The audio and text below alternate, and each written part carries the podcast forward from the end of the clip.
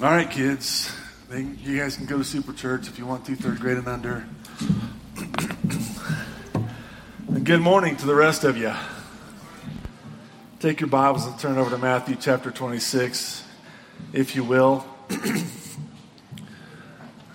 know, Pastor Rick mentioned a little while ago that we've been praying um, just about God taking us into a deeper relationship with Him.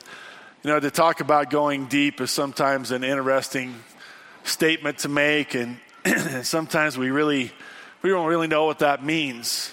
Sometimes I think we think that going deeper means to know a few more things than we know now, and that's not what it's. That's not what we're talking about. We're talking about praying for God to bring us to a relationship that that you know humbles us I mean, really humbles us to recognize who God is, to be able to, to put aside the cheap stuff, to, to put aside the things in this world that, that don't mean anything. They just don't. There's a lot of things that, man, we focus on and we strive for, and they don't mean anything, and they are not ever going to mean anything uh, things of this world, possessions, money, comforts, pleasures, things that you know we we get in, engulfed in, and, and I really do believe that God wants us to to enjoy living, but we we often think that living means physical things, and God means a relationship with Him. And man, when it comes to looking at Christ as he's going to the cross, if we've been looking at in this book of Matthew, and in particular, chapter 26, for the last several messages, I mean, Jesus, his understanding of what it means to live and to have a relationship with God is pretty contrary to what we actually think. and, uh, man, I've been praying for myself and I've been praying for us as a church that God would bring about his presence in a very heavy way. And by that I mean in a way that would bring his holiness into our lives, where we would see him or maybe be forced to see him and then see ourselves to realize that he's so glorious and he's so righteous and he's so powerful and he's so good that to settle for anything less is just just the cheap stuff. But I got to tell you, when you begin to pray for God to do a work in your own personal life, to, to reveal Himself to you so that you want Him more than you want anything else, it's costly. Uh, it's just terrifyingly costly because most of us, like I've already said, want cheap stuff.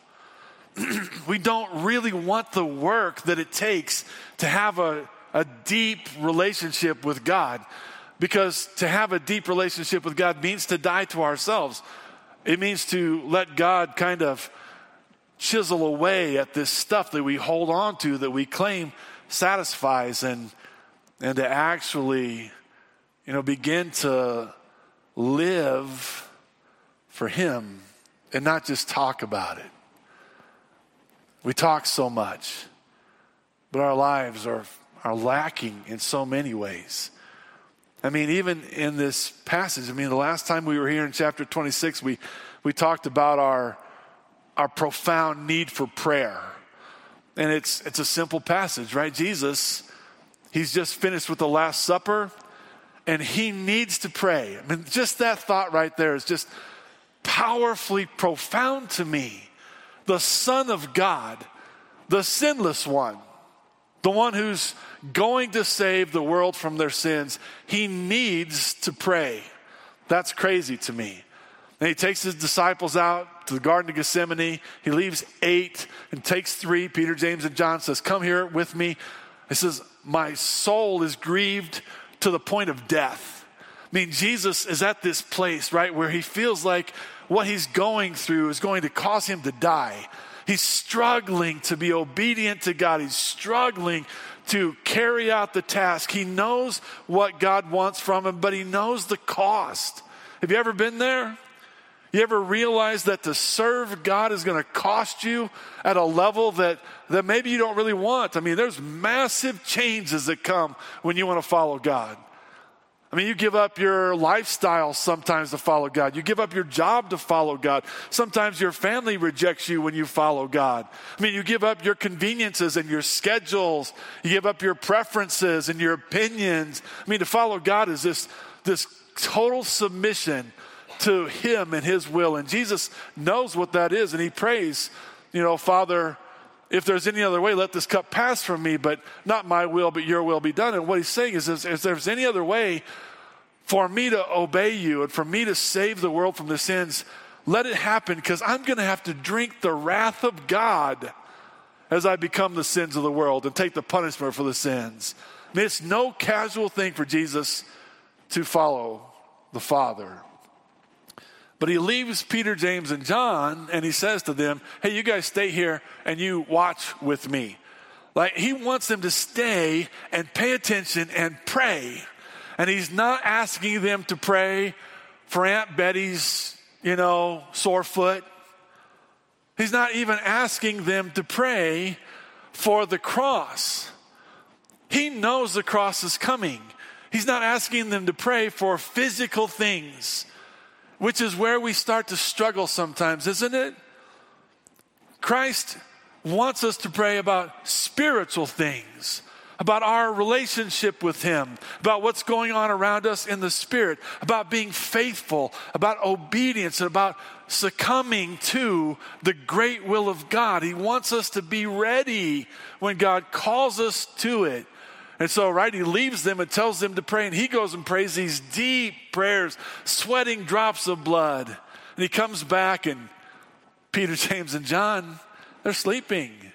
We talked about it, right? And he, he tells them, are, are, you, are you still sleeping?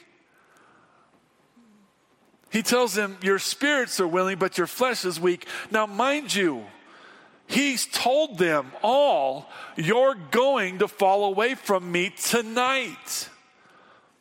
And they don't want to. But they're not paying attention. They're not praying. And he tells them, stay awake and pray. If you pray, there will be a difference in your life. But isn't that part of our problem? When we begin to talk about going deeper with God, man, we don't even see a need for it most of the time, right? Aren't we awesome the way we are? Aren't we? Woo! College Heights. Come on, somebody else go, woo! Look at that. Thanks, Nate. Preacher kid, right there.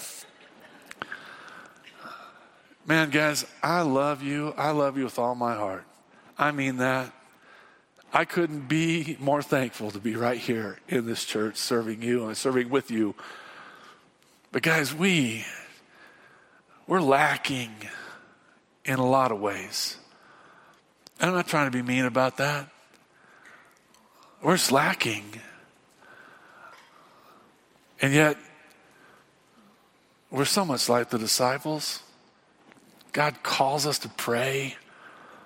He calls us to pray deeply. He calls us to pray spiritual things. He calls us to pay attention to what's going on around us. And we, we can't even do it. We just choose not to do it. We make a point not to do it. So he comes back, second time, they're still they're still sleeping. Comes back a third time. We finished our last passage in verse 46. We'll start there and we'll read Matthew 26, 46. He says to them, Get up, let us be going. Behold, the one who betrays me is at hand. While he was still speaking, behold, Judas, one of the twelve, came up accompanied by a large crowd with swords and clubs who came, to get, or came from the chief priests and the elders of the people. Now he was betraying him, gave them a sign, saying, Whomever I kiss, he's the one, seize him. Immediately Jesus, Judas went to Jesus and said, Hail, Rabbi, and kissed him. And Jesus said to him, Friend, do what you've come for. Then they came and laid hands on Jesus and seized him. And behold, one of those who were with Jesus reached and drew out his sword and struck the slave of the high priest and cut off his ear. Then Jesus said to him, Put your sword back into its place. For all those who take up the sword shall perish by the sword. Or do you think that I cannot appeal to my Father and he will at once put at my disposal more than 12 legions of angels? How then will the scriptures be fulfilled which say that it must happen this way? At that time, Jesus said to the crowds, Have you come out with swords and clubs to arrest me as you would against a robber? Every day I used to sit in the temple teaching, and you did not seize me. But all this has taken place to fulfill the scriptures of the prophets. Then all the disciples left him and fled. Let's pray. Father, I love you. And Lord, we do want to grow in our relationship with you, not casually. We don't want you, Lord God, to be a God that satisfies our flesh. We want you to be a God that satisfies our soul. We want you to be to us the answer to our problems, the hope in our distress, the immovable rock when all of our circumstances are raging. We want you to be in us, our deliverer and our Savior. And Lord, you are. But for us, Lord God, we've got to look to you.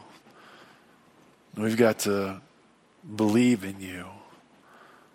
We've got to walk by faith and we've got to walk by obedience. And we've got to love you. And I pray you'd help us do that. As we open your word this morning, I pray you'd speak. Pray you'd draw the lost to salvation. I pray that you would bring conviction of sin that we might repent. And I pray, Lord God, that you be glorified. And I pray in Jesus' name, amen.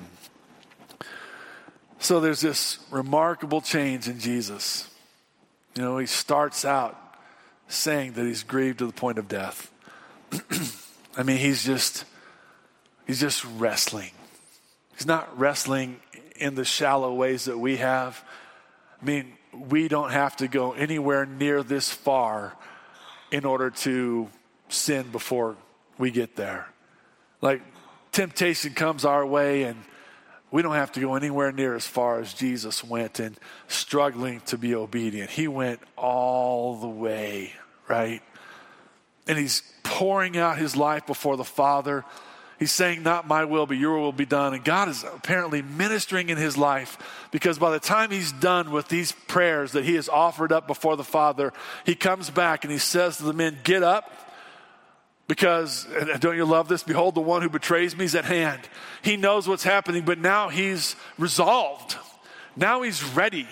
Now he's not the man that's grieved to the point of death. Now he's the man that's ready to go to the cross and face all of his injustice that he's going to face. It's an incredible thing. I mean, honestly, it's the power of prayer that you and I absolutely are not convinced is true the power for God to do something in us and enable us to do something that we can't do, that we just can't fathom, right? This prayer that says, What I really need is God to work in my life. I don't need anything else. And what an amazing thing, because as soon as he's done praying this third time, man, the Bible says, while he was still speaking, right? While he's still speaking, if Jesus hadn't gotten ready, man, the battle would have been even worse had he not been ready. But I got to tell you, these guys weren't ready. Peter, James, and John weren't ready. The other eight weren't ready. But it's happening, right? As he's still speaking, behold, Judas, one of the twelve, came up accompanied by a large crowd with swords and clubs, who came from the chief priests and the elders of the people. So now, Here's the picture it's the middle of the night. They're on the side of a hill. I mean, you can't see a thing. Jesus and his disciples had done this before. This wasn't really unusual. But while they're out there, Christ knowing what's coming, having prayed, these men come out, Judas, and he says, one of the 12. So he's pointing out to us that this is the Judas that he has already said was going to betray him. He's come now, right? The betrayer is at hand. He's not just come alone, he's come with a large crowd, and this crowd has come from the chief priests and from the elders of the people, right? So, in other words, the literal leaders, spiritual, political, economical, whatever, of the nation of Israel have sent this crowd of people to arrest Jesus. Now, you know, as I as I work through the Word of God, there's just there's just some things sometimes that, you know, I just want to ask myself. I mean, why? You know, why the crowd? And why in the middle of the night? And, and, there's some there's some answers to that. Some simple answers to that. I mean, they're they're doing evil, so they're doing it in the dark. It's not exposed to the light. I mean, that's that's some actual simple stuff. But but you know, as, as I worked through this this week, I thought, why the crowd and why the swords and why the club? I mean, Jesus had never done anything violent. He'd never threatened to do anything violent. He'd always been one that would love, one that would forgive, one that would heal, one that would touch the ones that nobody else would touch. I mean, he's known for being radically different than everybody else in the very best ways. His teachings were so powerful that people would marvel at his authority. You know, he commanded the dead to be raised, he healed the deaf. Man, he made the blind to see, he made the mute to speak, he cleansed the lepers. I mean, we could go on and on. He calmed the sea. But man, that, that didn't matter to the wicked. Matter of fact, the only thing that mattered to them was them. The only thing that mattered to them was them. And the more Jesus taught, and the more that Jesus did, and the more that Jesus revealed the fact that he was actually the Messiah that they should have recognized and then worshiped, the more angry they became, the more wicked they became. They didn't want to have a relationship with God, they didn't have a relationship with God. If they'd had a relationship with God, they would have loved Jesus. But because Jesus was so radically good, holy, righteous, God, the more they rebelled against him, right? They hated Christ Jesus. But they couldn't stop him. To this point, there'd been more than one opportunity for people to stone him, more than one opportunity where people tried to kill him, and they couldn't do it. They tried to trip him up, tried to prove that he wasn't as good and as godly as he was, but they couldn't do it. And so, what did they have to do? They had to take things into their own hands. They had to take things into their own hands. They had to devise a plan. They had to come up with something in the flesh that they thought could overthrow the works of God. And so they decided that if they took a crowd with some swords and some clubs, they'd be able to arrest Jesus and stop all of his horrible teaching and loving and grace. That's ridiculous. And yet, man, it's, it's very telling. It's very telling to me. It should be very telling to you because men have been trying to outsmart God and outdo God and put God down since the very beginning. It's been happening since the very beginning. But guess what? You and I, in many ways, aren't any different. We don't, we don't really look to God to take care of our problems. I mean, sometimes, right? But, but anymore, when I talk to people who are really sick, you know what they do? They get on the internet they start finding their own diagnosis and they start finding their own problems. They start finding their own answers, even when they're sick, as if, as if we're going to figure it out. Huh, I wonder who the healer is. Me? You? The internet? Huh. Financial problems. Do we turn to God in prayer? Or do we try to control our own things? Well, that's right. We're Collettites, aren't we? For God. we all just pray about it and let God handle it, don't we? Relationship struggles. I mean, ministry needs. Are we are we really walking in the spirit? Are we really believing that we can let God have our needs? Or are we like these guys in the flesh who are, instead of trusting God, doing everything they can to control the script and make things happen? Right? Get her done. We live in Wyoming. Get her done.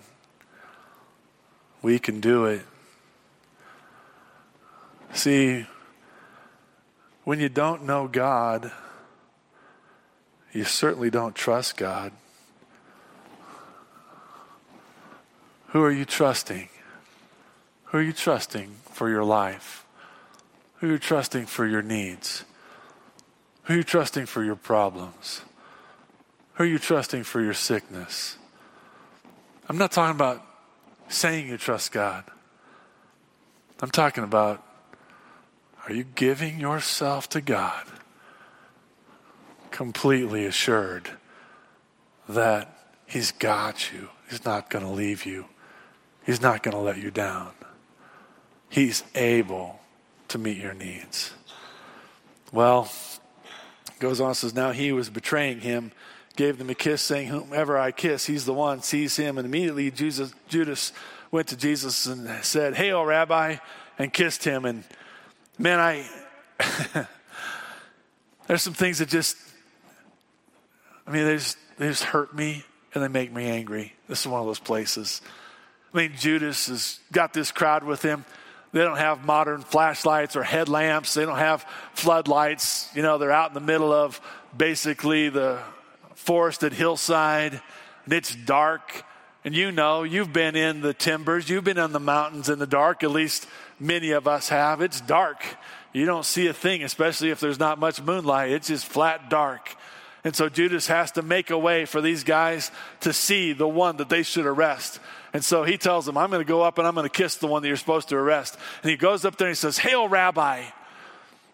And you kind of read this and, and you kind of go, well, you know, he's showing some respect. That's garbage. I've actually had people say, you know, Judas didn't seem to be that bad of a guy. Judas was a betrayer. Judas, Jesus called him a devil in John. Judas was arrogant.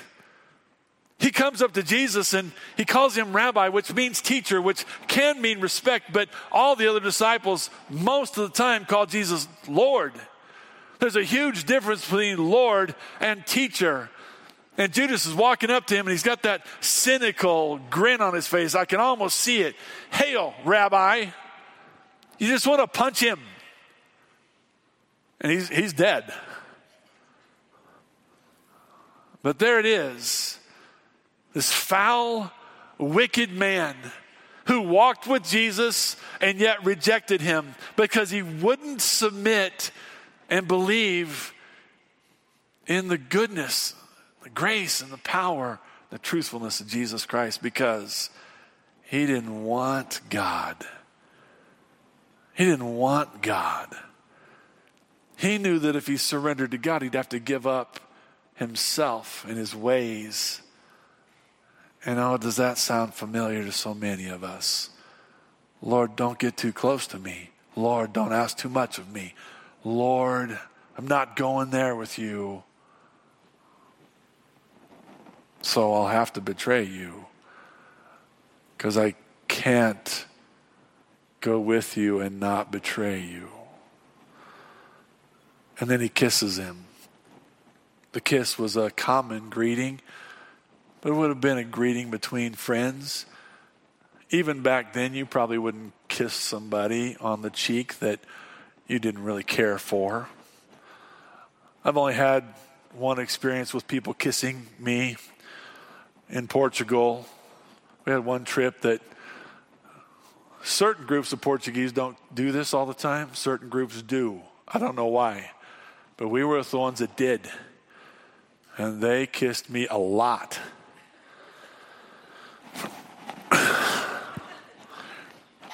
you know, I'm just like, don't get that close to me, but I'm trying. And I can remember at the end of one of our trips, I got done preaching in this church, sweet group of people, but but I'd kind of I'd kind of learned that that you know there was some insincerity to this also. Right? That didn't really mean very much all the time. And man, when I get done preaching, I'm all kinds of ex- emotions just explode in me, both good and bad sometimes. I was grieving that day. I mean, sometimes you preach the gospel, you pour out all your heart, you ask God to move, and then there's just nothing sometimes. And man, you're just you're just wounded. And I don't know how to explain it other than that. And you don't have to care much about that. It's just what it is. But I was wounded that day. And so I just moved off to the side to avoid the kisses because they were coming. And I remember standing over there just praying, healing, asking God to do a work, thanking Him for this church. And, and the Lord was like, Why are you talking to me? Why aren't you having fellowship with these people? I'm like, Lord, they're going to kiss me. and He's like, That's what we do. That's what we do. We have fellowship with one another. But Judas, he didn't want fellowship with Jesus. He wanted Jesus to die. He wanted Jesus to be crucified. He wanted to arrest him and silence him. He wanted no part of him. Because in order to have part of him, Christ had to have all of him. Well, Jesus' response is, is incredibly telling. Jesus' response is, Friend, do what you've come for. And then they laid hands on him and seized him. And I mean, I marvel at this response. I'm like, I mean, sometimes don't you have to ask the question, Lord, did you love this guy? You called him friend. Did you love this guy? Jesus had already said it would have been better for this man if he'd never been born in this very chapter. In, let's see, verse 24. Did you love him, Lord? And you know what? How could he call him friend if he didn't have a love for him? And I marvel at this. I mean, look at the contrast. I mean, look at the contrast between Judas, who's betraying Jesus, hating Jesus, wanting Jesus dead, even though Jesus had never done anything to deserve that, and only shown compassion in particular to Judas, even. And then Judas. And as I prayed about this verse came to mind, 1 John 4 8, it says, The one who does not love does not know God, for God is love. Isn't that the difference? Judas didn't know God. The chief priest didn't know God. The elders of the people didn't know God. But Christ, as God, couldn't help but love even the one who was betraying him to death. And you and I, man, when we want to go deep, you want to go deep, it almost always starts with love. The greatest of the gifts are love, right? They'll know that we are Christ's disciples if we have love for one another. I mean, the first of the fruits of the Spirit is love. But love is a hard thing, isn't it? People hurt us. Forgiveness is hard. Trusting God to help us love is hard. Because sometimes we want to stand at the side of the room rather than going out there and letting your heart be exposed, right?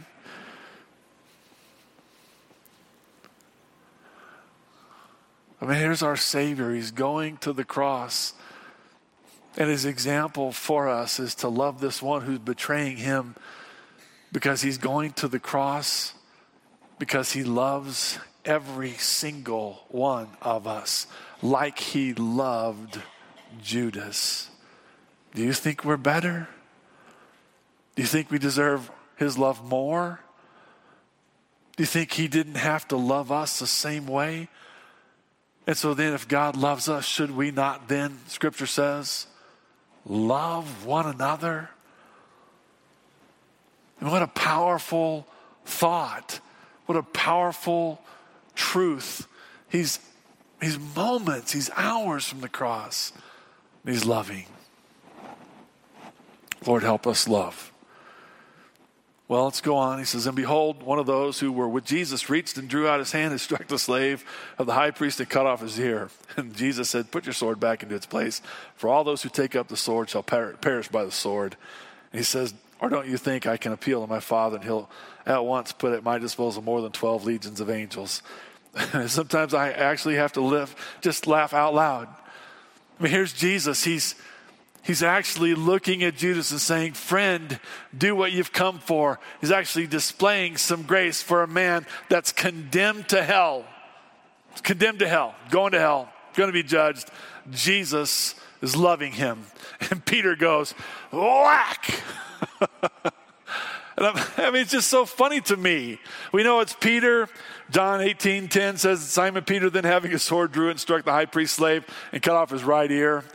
Luke tells us in 2251 that Jesus actually said, Stop, no more of this. And he actually touched the guy's ear and healed it. I mean, it's, it's just this crazy contrast, right? I mean, here's Peter, this guy who's so impetuous, he's outspoken. He's already said that he wasn't going to fall away, even though, as the end of our passage, they all fled, right? So he's going to.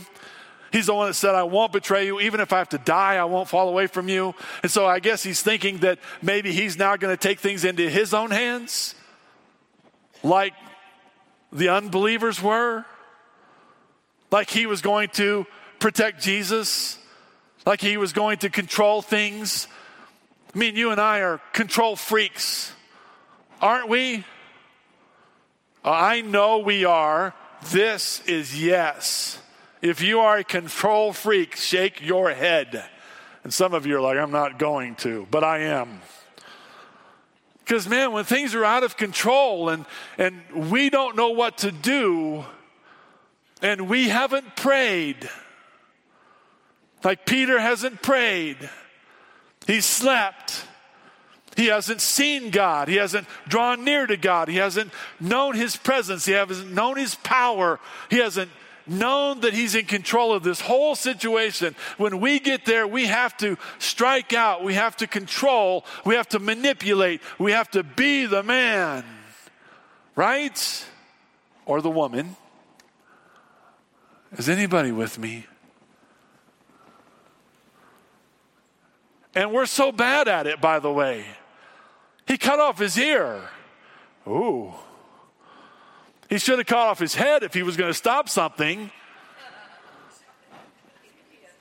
I'm not trying to be mean. He wasn't good with the sword. He should at least thrust it through his chest or something. He wasn't supposed to be good. He wasn't supposed to act. He didn't need to act. God was working, but Peter couldn't see it because he wasn't looking. You and I, man, we think we're going to control our life. We think we're going to protect ourselves from all the bad things. We think that somehow we're going to make us prosperous. We think that somehow we're going to have comfort, we're going to have peace, we're going to have pleasure. But we're not looking to God because we haven't prayed and we're not ready. And so we strike out in the flesh. And Jesus says, Man, stop. Put your sword back in its place. And I love what he says here all those who take up the sword shall perish by the sword. Peter did not understand the character of God. Peter did not understand that Christ was the Prince of Peace. Peter did not understand that God sent Jesus to sacrifice his life for the salvation of the world, not to protect Christ from the world, but to save the world. Man, Peter had completely missed the task at hand, and so many of us miss the task at hand because we take up whatever we want to take up. We take up weapons to defend ourselves. We take up the word to strike back at those who mock us. We, we take things into our own control. And, and Jesus said, Man, those who take up the sword will perish by the sword. If you start playing in the flesh, you start rattling swords with somebody else, guess what? You're going to get struck by a sword yourself. That's the way that works. We don't fight in the flesh. We don't battle with our own personal strength, with our own personal intelligence, man. I get so tired of people telling me God's given me a brain to think with, so I'm thinking. God did not give us a brain to think apart from Him. He gave us a brain to trust Him and to know Him and to relax in Him. Man, I have the privilege of going in and working with all these police officers, and, and they're awesome, and I mean that. And they're brave and they're courageous, and they go do things. And I just had a report of a couple of them going to a site where this guy had a automatic weapon, full on automatic, 12 clips, and they had to go. And that's a bad scene. By the grace of God, they arrested him. Didn't have any issues by the grace of God, but they went. But these guys are also so self deceived. So many of them are so self deceived. They think because they're strong, they think because they're trained, they think because whatever, they're invincible. But they're not. Nor are we. Would you rather carry a sword for your protection? or God? Which one prevails? Because Jesus said, Did you not know that I could call my Father? He would send out 12 legions of angels. And it would only take one, one angel, and everybody's toast. But God, but Jesus says, Man, I don't need a sword. I don't need a sword because I have protection that you can't even see. It reminds me of the time that, that the Arameans come and surround the town that Elisha is in. Elisha, Elijah, I forget which one. Elisha. Anyway. And his servant goes, Oh, master, what are we going to do? And Elisha says, Hey, Lord, why don't you show him what's really out there? And the hills filled with chariots of fire. God's protection for his people. And then God blinded the whole army of the Arameans. They led them into the capital city of Samaria, where they were in big trouble. You think, men and women, we're going to take up the sword because we are going to deliver ourselves or God from the difficulties of our lives? How about we realize we can call on God? And whatever we need, He has. But here's a deeper truth, and I love this one. This other truth in verse 54 is, is really what Jesus is getting at. He says, How then will the scriptures be fulfilled which say that it must happen this way? And he doesn't give us a specific scripture, but there can't be any doubt that Isaiah 53 had to be part of this. Isaiah 53, speaking of the suffering servant, how he was led like a lamb to the slaughter, and yet he did not open his mouth, and how the iniquities of all were laid on him, and, and really how he suffered and died for our sins. Not a pretty picture, a difficult picture, a tough picture. Because we hate the thought that the Holy One had to die for us, right? It's hard to see. But what Jesus says to them, to Peter, here's his own disciple the one who claims to know him and follow him, he says to him, You can't take up the sword. You can't control the script. You can't get me out of this because God has said in His Word, through His eternal plan, that I must go to the cross. Jesus Christ had to go to the cross. It was the only way you and I were going to be saved. He had to pay the penalty for our sins, or we would have to pay it ourselves.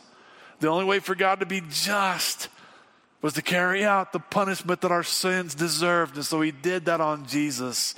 He had to go.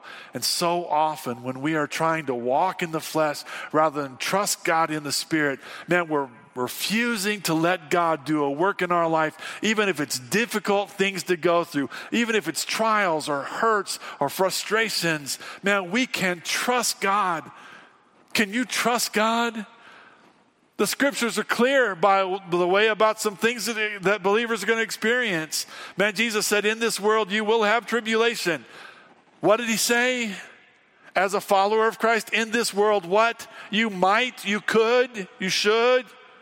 No, you will have tribulation, but fear not, I've overcome the world. Man, Paul wrote to his young man Timothy, and he said, All who desire to live godly in Christ Jesus will be persecuted, will be persecuted. But but we we're so shallow. We're so shallow. If we don't get our selfish ways, we feel like God has forsaken us. If we don't get all the creature comforts we want, if we don't get all the pleasures we want, if we don't get all the time to run off and do things apart from God, these things that we're seeking after in the flesh, all these things that make us happy, our recreations, all the junk that we have, we actually get mad at God because we should deserve those things, right? That's what the false preachers say today get on TV and hear the false gospels that are telling you that you should have your best life now, that are telling you that, man, you should never suffer. They're telling you you're not a sinner who needs to repent. They're telling you that God loves everybody and won't judge anybody. Those are liars. They're not true. Look at Jesus. If that was true, do you think the Son would need to go to the cross? The answer is no. Those are liars. But we want to believe the lie, don't we? But the liar's name in this passage is Judas. Jesus said it had to happen. Don't try to stop what God's doing, even when it's difficult. Sometimes we have to walk through it. We need to walk through it, testify to the greatness of the Savior that lives in us. Well, at that time, Jesus said to the crowds, Have you come out with swords and clubs to arrest me as you would against a robber? Every day I used to sit in the temple teaching you, uh, teaching, and you did not seize me. And basically calls him to the foolishness of this whole thing. Are you kidding me? You could have come any time. I didn't hide anything from you. You could have just taken me while I was in the temple but you come out like a bunch of sinful, wretched, wicked betrayers. And guys, that's what happens when we walk in the flesh. That's, that's who we are apart from Christ. Ephesians 2 1 and 2 says, And you were dead in your trespasses and sins, in which you formerly walked according to the course of this world, according to the prince of the power of the air, of the spirit that's now working in the sons of disobedience. Before Christ, that's what we did. We took things into our own hands. We walked under the power of the devil. We were like sons of disobedience. That's what these guys were doing. But so often today, man, we are not seeking God's design for our life. We're doing everything that we can to stay away from dying to ourselves, from giving ourselves for Christ, for suffering for Christ, for being ostracized for Christ, for wrestling on behalf of Christ, for not praying, not reading, not serving. We do everything we can for self. But that's not, that's not going deep with Christ. That's not having a relationship with Christ. That's just loving ourselves more than anything else. And so he says again, all this had to take place to fulfill the scriptures of the prophets. So now he doesn't say to his own disciples, now he says to the world, you don't even realize that what you're doing is carrying out the will of God. Even in your sinfulness, you're carrying out the will of God. It had to happen. I had to be arrested, but you, you're ridiculously sinful and blind in what you're doing. And then the disciples fled. So, what do we do? What do we do with this passage? I mean, one of the things that we ought to do is we ought to learn to pray. I'm not talking about learning how to pray again. I'm talking about learning how to pray. Peter, James, and John had the chance to be ready, but they slept. They didn't pray. And you and I need to pray. We need to pray like we need Christ in our life. Not lip service need Him, action need Him. Pray. Pray. Man, this last week has been has been been a, a battle. I mean, I, I say it was rough, and I would say it was rough in some ways. There's no doubt about it. Some things that God was doing in my life personally. Last Saturday was a battle. This last Friday morning, I didn't want to get out of bed. I mean, I just flat didn't want to get out of bed. I was hurting, just hurting, just crushed. I don't really know why all the time, but I was just crushed. And I was just laying in bed. Beth was up doing her thing, and I'm just laying there. I'm not really wanting to go. I'm kind of praying, but I'm just, I'm just hurting. And uh, Beth's getting ready to leave, and I thought I ought to get up, at least say goodbye to my wife. Be a nice thing to do, so I did. And I was just, I was just standing there after she left, and I'm, I'm thinking, Lord, what do I do? I need you. What do I do?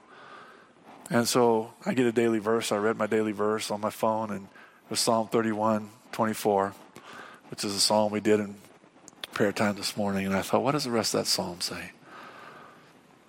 And for about three hours, by the grace of God, I sat with that psalm. I prayed through it. I cried out. I spent time with God. He worked in my heart, began to heal me, began to encourage me. And then somebody came to my house who needed help. By the time they came there, I was ready by the grace of God to help them. What would I have done if I hadn't been touched by the Lord to sit down and read that scripture and pray? And I'm not, I'm not, I'm not trying to just talk about me. I'm just telling you what happened in my life. I wouldn't have had any help for them. I wouldn't have been ready. I wouldn't have been humbled. I wouldn't have been already crying when I needed to cry with them, hurt when I needed to hurt with them. I wouldn't have seen the goodness and the depth of Christ at the level I needed. But He was faithful. Do you think we need to pray? Do you think we need the Word? You think you're going to get through whatever battles God's raging in your life for you to surrender, or whatever battles the devil is raging in your life for you to die? You think you're going to make it without prayer and spending time in the Word? You're not going to make it. And if you think you're ever going to be faithful to the Lord God Almighty and be used for His kingdom without prayer, you're mistaken. We need to pray, men and women. But we also we also need to realize that man, our battle is not flesh and blood. I don't care how big you are. I don't care how strong you are. I don't care how smart you are. I don't care how well armed you are. I don't care how influential you think you are, how you think you can manipulate things. You cannot. You cannot. The things of God are God's. We walk in the Spirit, or we carry out the desires of the flesh, and they're nothing. Why not pray, men and women, that we would learn to walk in the Spirit, in His power, and trust in Him? And quite honestly, some of us are here and, man, we need to trust Jesus as Lord and Savior.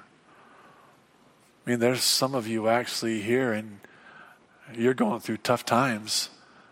And instead of trusting God, you're angry at God. As if your anger is going to somehow help you or bless you. When what Christ has offered you is life through faith in Him, forgiveness of your sins, a relationship with the living God forevermore. Why not trust Him? Why not let Him wash your sins away and make you His child? God's not asking us to be cheap, casual. I know we want to be, but it didn't pay much. Deep with Christ, yeah, that's the good stuff. Let's pray. Father, I love you. Thank you for your word. And I ask, Lord God, that you'd be merciful to us. I ask, Lord God, that you would give us life through Christ. And I ask, Lord God, that you grow us deep, that you would humble us, that you would reveal your presence to us to such an extent, Lord God, that, that we would repent of our sins and give up our selfish ways and put down our worldly views, and we would trust you, walk with you. And I pray that you'd make us a people of prayer, Lord God. Thank you for your word. In Jesus' name I pray. Amen.